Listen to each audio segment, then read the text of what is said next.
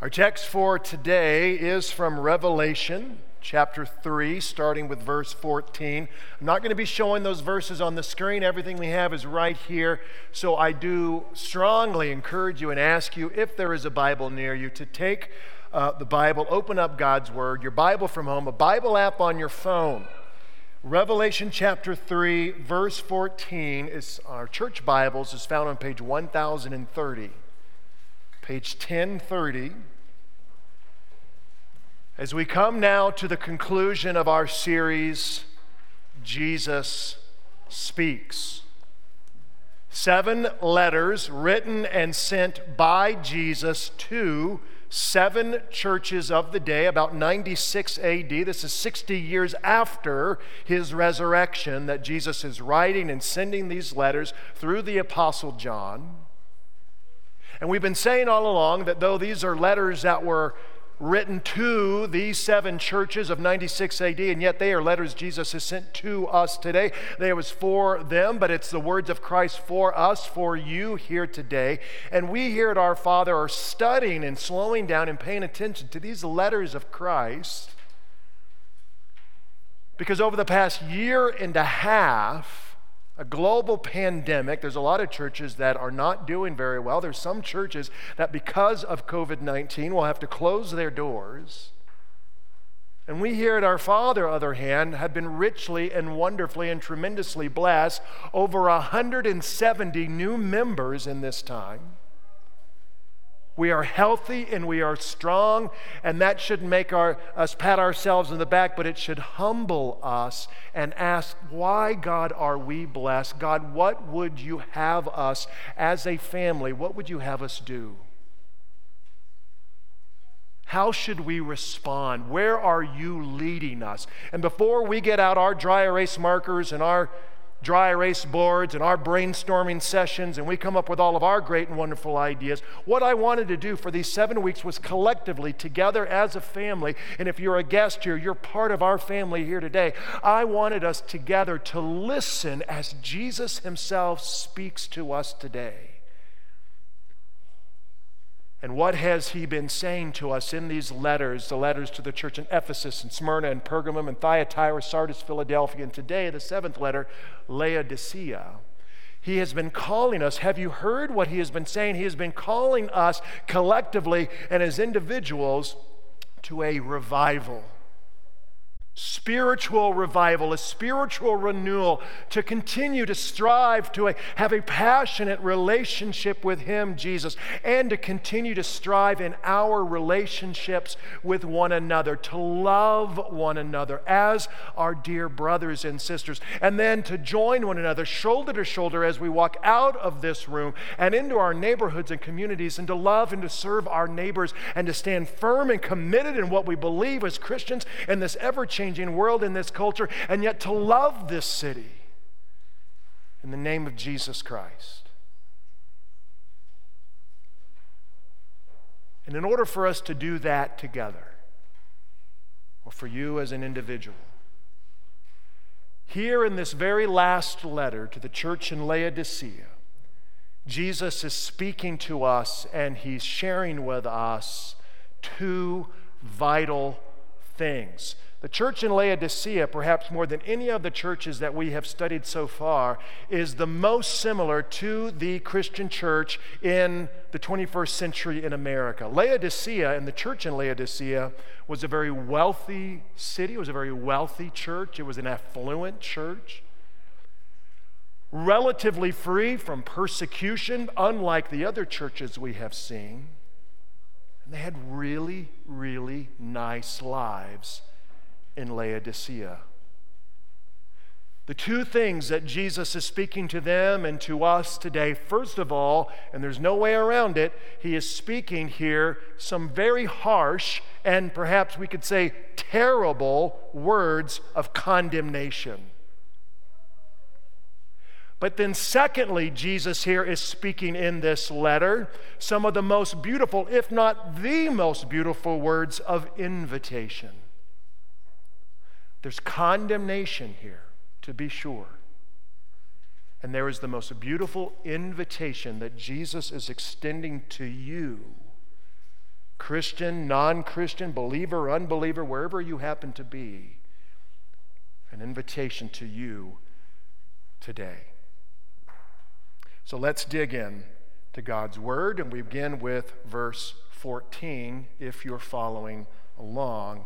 Jesus says, To the angel of the church in Laodicea, write the words of the Amen, the faithful and true witness, the beginning of God's creation. And here, Jesus, with this opening verse, before he gets to these two words of condemnation and of invitation, Jesus is showing us and revealing to us his identity, who he is, and he's giving us his credentials, why we should listen to him and do what he says. You know, if you weren't feeling well, Maybe you're having chest pains, tightness in the chest. You go to the doctor, and you go to the doctor's office, the cardiologist's office, and you walk in, and the doctor isn't there, and the nurses and the staff isn't there. The only person who's there is a member of the janitorial staff.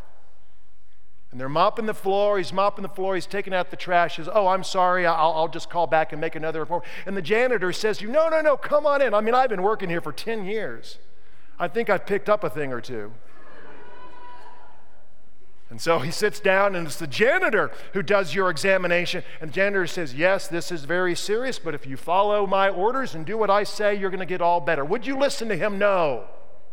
But if you go to the Mayo Clinic and you get the leading cardiologist, the heart specialist in the world with 30 years of experience, and thousands of people who have had their lives saved by him, and he says, Yes, this is serious but follow my commands, my orders, and do what I say, and you're going to be okay. Would you believe him? Yes, you would. He has authority and he has credentials, and this is what Jesus is laying out before us that we should listen to him. Look at what it says the words of the Amen. The Amen. The word Amen in Hebrew means truth or true. Jesus would start off his teachings oftentimes by saying, Amen, Amen, I say to you. Truly, truly, I say to you. King James Version, verily, verily, I say unto thee. It's a word which means true or truth. Jesus is saying, I am the Amen. I am the truth. I am the source and the very foundation for all of truth. And he says, at the last part of the sentence, he says, I am the beginning of God's creation. I'm the beginning of God's creation. The word beginning here in the Greek is the word arche, translated as beginning. Arche, we see that in words like archaeology or an archetype. Jesus here is saying, I am the archetype of God's creation. I wasn't just there in the beginning, I am the beginning of all creation. I am the arche, I am the source of all creation. I am the source of life itself. I am the source, the foundation of truth, and I am the source of life itself. Now, 10 miles east of Laodicea, there was a city named Colossae. And St. Paul, many years before Jesus sent these letters in Revelation, he wrote a letter to the Christians in Colossae. And at the very end of that letter to the Christians in Colossae, he says, Oh, by the way, send this letter also to the Christians in Laodicea. We call this book the book of Colossians in the New Testament. And here St. Paul is also emphasizing the credentials of Christ and who he is when he says this.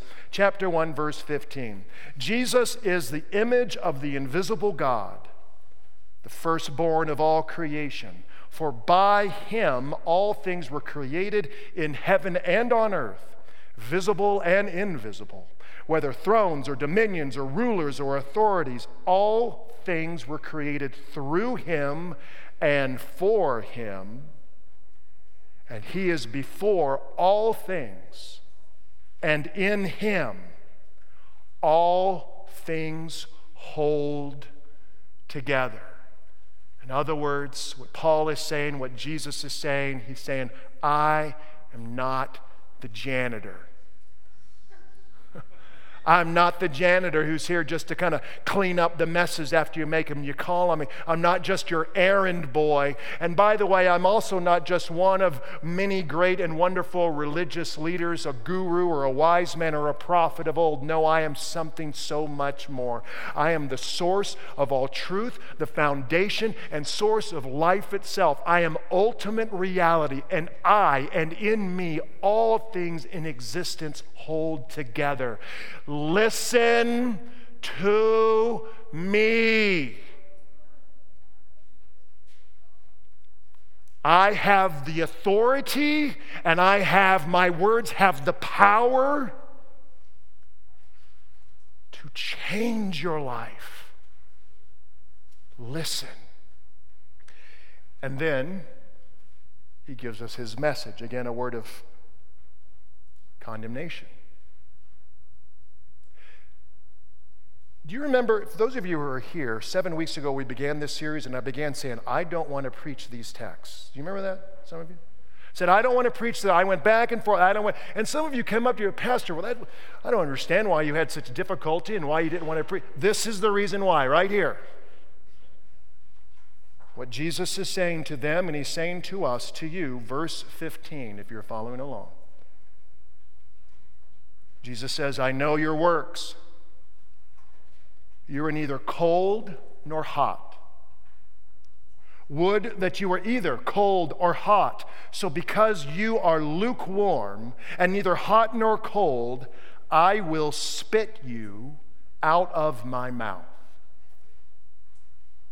Now, what is Jesus saying here? The one that we should listen to he is saying, I will spit you out of my mouth if you are lukewarm. You're not cold or hot. What is this cold and hot and lukewarm? Well, this is an illustration that Jesus is making to describe their and perhaps our or your spiritual condition and his reaction to it. It's an illustration they would have very well understood at the time cold, hot, lukewarm. As I said, 10 miles east of Laodicea was the city Colossae. Colossae had a river running through it called the Lycus River, and actually it ran underground for several miles, and then the Lycus River came out uh, from uh, Colossae through a cave. And you can see that there on the screens as a picture of the Lycus River there at Colossae. And the water that came out of that subterranean river and what Colossae, one of the things they were known for was that their water there was so cold and refreshing. You would go to the Lycus River there in Colossae and drink from that cold and refreshing water. Cold there in Colossae. There is also a city that is 10 miles north of Laodicea named Hierapolis. And Hierapolis wasn't known for their cold water, they were known for their hot water. They had hot springs there in Hierapolis, and that's an actual picture of this hot springs that still exist to this day. And people would come from all over, miles around, to be there in the baths in Hierapolis, and the Roman baths, and these natural hot springs, and that just wonderful water and the rich minerals. People would drink of it, believed to have medicinal properties. So they were known for the hot water. The water was so sought after, the Romans, who were wonderful engineers, built an aqueduct, pipelines from Hierapolis all the way to Laodicea. And we actually have a picture of an actual aqueduct, a pipe, uh, that's right there in ancient Laodicea. But all that wonderful, hot, steamy water from Hierapolis, as it traveled the 10 miles through the aqueduct and the pipe, by the time it found its way to Laodicea, it was no longer hot and steamy water, rather, it was what? It was lukewarm. And those of you who are coffee drinkers, I am not a coffee drinker because coffee is horrible. I am not a coffee drinker. But those of you who are like my wife, and you know what it's like when you take that little cup, you expecting that sip of nice hot coffee, but you grab the cup that had been sitting out overnight, and oh, it's disgusting. You want to spit it out of your mouth. And Jesus is saying, You in Laodicea, and perhaps you here in Centennial today, when I look at your faith and your response to me, it's like, in the Laodiceans, you know how gross your water is. You want to spit it out of your mouth. And not only was the water tepid or lukewarm, but it could, in Laodicea, become stagnant. Stagnant water, which develops bacteria, which could cause illness and nausea. Which is why Jesus, when he says, You are lukewarm, neither hot nor cold, I will spit you out of my mouth, the Greek word here for spit is a much stronger word. It is the Greek word for vomit. So, what is Jesus saying? This isn't the Jesus we learned about in Sunday school today. Jesus, what he is doing when he sees their condition, this lukewarmness, and when he sees our lukewarmness, he is opening up his heart. He is actually in this letter revealing something of the inner mind, the inner heart of God himself. We're peering into the inner life, the emotional life of God, into Christ. And he is saying that when he looks at their condition and their response to him, he is so disturbed by what he sees. He is so distressed by what he sees. There is a visceral gut reaction that the one who holds the universe together has. He's not a static Greek philosophical concept of a God. No, he is a personal God, the source of all knowledge, truth, and life itself. And when he sees their lukewarmness, he is nauseous to the pit of his stomach, not out of anger or rage, but because of his deep, passionate love for them, for us, for you. What is it that is distressing him so much? What is this spiritual condition of being lukewarm? Verse 17. Jesus says, For you say, I am rich I have prospered and I need nothing. Not realizing that you are wretched and pitiable and poor and blind and naked, spiritually speaking. Oh, you're rich and I've prospered. I'm doing okay. My life is good. There's not anything that I need. And in this way, as I said, the church in Laodicea much more reflects the church in Centennial and indeed the, at least the Western church of the 21st century than any of the other churches. You know, we live in an age, even some of the poorest among us, we live in an age of some great wealth and affluence and of comfort compared to the rest of the history of the world. We have air conditioner in the summer and heat in the winter. We have relatively comfortable homes and beds to sleep in. We have food on the table. We have entertainment. We have downtime. We have televisions. We have vacations. We have readily accessible health care, readily accessible education. We live in the 21st century in the West extraordinarily more comfortable lives than at any other point in the entire history of humanity. And with that great comfort and the relative affluence and wealth that we have, there is a great danger. Wealth and affluence is not bad in and of itself, but what is happening here in Laodicea, and perhaps what can happen to us, is that that affluence and wealth and comfort can lead to what? Spiritual apathy,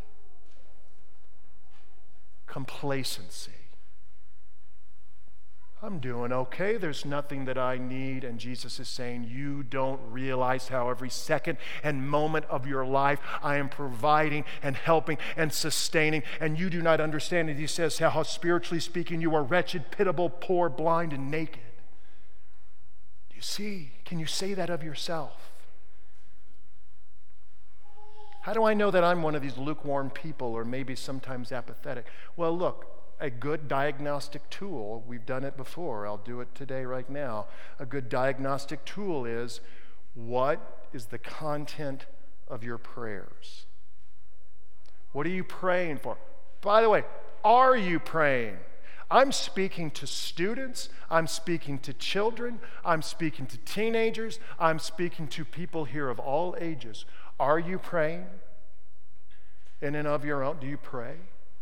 And if you pray, What are you praying for? Jesus says to pray for your daily bread. That's a good thing. We pray for the things that we need in our life. We pray for our health. We pray for the health of loved ones. And we've all got a list. My back's been giving me more trouble again. Add me to your list, please. We've all got a list of the things we need or our loved ones need. But are you praying not only for your daily bread, are you praying for His kingdom to come and for His will to be done on earth as it is in heaven and for His will to be done in and through your life? Are you praying that you might know Jesus more? Are you praying that you might become more of a sacrificial and giving person, that you might go and love and serve your neighbor? Are you looking forward to the second coming of Jesus? I mean, I mean, just all every single day this week, you woke up and said, "Today might be the day." Look, I do want Jesus to come back, but not. I, do I want him to come back now? We're put, we're demoing our kitchen. We're getting a new kitchen at the Abel house. Air high five. I'm going to enjoy. I don't want Jesus to come back now. I want to enjoy that kitchen.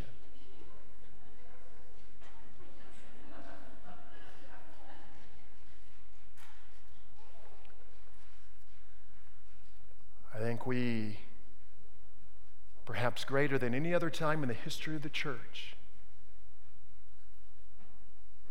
the threat of becoming apathetic and complacent spiritually is very, very great. And notice what is it that causes the strictest, sternest rebuke of Jesus, the most terrible condemnation? It isn't just because someone sins, it isn't because someone breaks one of the commandments, it isn't even when someone preaches heresy. What disturbs our Lord and Savior, the one who holds the universe together in the palm of his hand, is when we don't realize how desperately we need him. Do you see that you need him? Do you want him? Do you? So I don't know. He's spitting people out of his mouth. I mean, what kind of Jesus is this? I don't know if I like this. Well, look, for sake of time, let's skip down to verse 19. Again, if you're following along, verse 19. Look at what Jesus says to you. He says, Those whom I love, I reprove and discipline. So be zealous and repent. Turn back to me. It's those whom I love. Jesus speaking these words of condemnation, of rebuke, these harsh words of Jesus. It isn't because of out of anger. He's not just being a jerk. The opposite of love isn't anger. The opposite of love is what? It's apathy. And Jesus here is saying, though you so often might be apathetic about me, I am never apathetic about you. And I will do what has to be done, and I will say what has to be said because I love you and I want you to be with me. Remember who Jesus is. Go back up to verse 14 when Jesus gives us his credentials and his identity. Verse 14 the words of the Amen, the faithful and true witness the beginning of God's creation. Again, He's the source and foundation of all of truth and all of life, holds the universe together. But what does it say there in the very middle? The faithful and true witness. Now, the word witness here in the Greek is the word martus. Martus, the Greek word for witness, it's where we get the word martyr. That the early Christians were such great witnesses to the truth of the empty tomb and the resurrected Christ, they were willing to give their life. And so the word witness became associated with those who give their life, and they became martyrs. And what Jesus here is saying that he is the faithful and the true, the ultimate martyr. Someone is a martyr because they give their life for what they believe in. They give their life for what they're passionate for. They give their life for a worthy cause. Jesus is saying, I give my life for you because you are that worthy cause. I give my life for you because I am passionate about you and I want you to be with me all of this, which leads us finally to verse 20. We've heard the words of condemnation. Now, here's the invitation as we wrap up here. words of invitation to you when Jesus says this Behold, I stand at the door and knock. If anyone hears my voice and opens the door, I will come in to him and eat with him, and he with me. Jesus, again, wanting to be with you. God Himself wanting to be with you despite it all. He wants to be with you. This imagery of sitting at the table, we saw that in the gospel reading with Matthew and the tax collectors and the quote unquote sinners. And Jesus is sitting at the table. Deep fellowship is what He wants with you. And He says here, that he's standing at the door of your very heart and he's knocking and he's calling you and he's calling your name. And if only you will open up your heart and open up your life and let Him in. Some of you here today, Jesus has been knocking and knocking and calling for a long, long time. And there's all sorts of reasons maybe why you've never let him in. Maybe it's, you know, there's some intellectual things you can't get over, or maybe it's because Jesus has let you down in some way. Or maybe it's because when you were growing up, you were at a church that was all like the church in Laodicea, and it was a church that thought they had it all together, and it was a church that looked down on you, and a church that made you feel like you weren't wanted. Jesus is saying, I don't care about that church. If they didn't want you, I want you.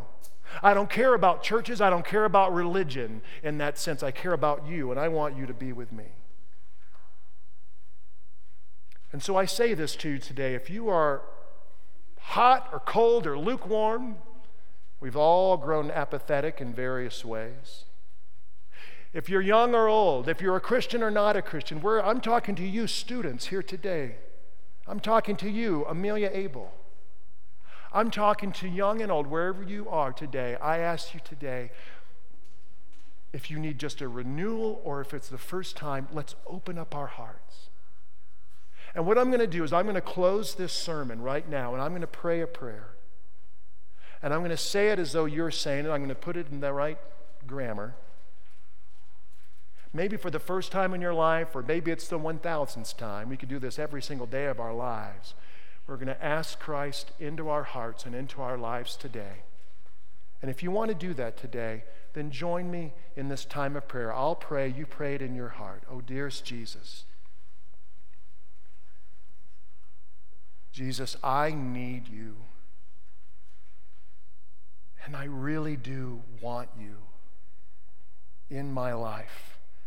I see that I am poor and blind spiritually. I can't do it, I can't do it. I can never be good enough. Jesus, thank you that you died for me and you rose and that you want to be with me. And so today, Jesus, I open up my heart, I open up my life, and I welcome you in. And I thank you, Jesus, for the gift of life, for everlasting life for your love. We pray this. I pray this in Jesus' name. Amen.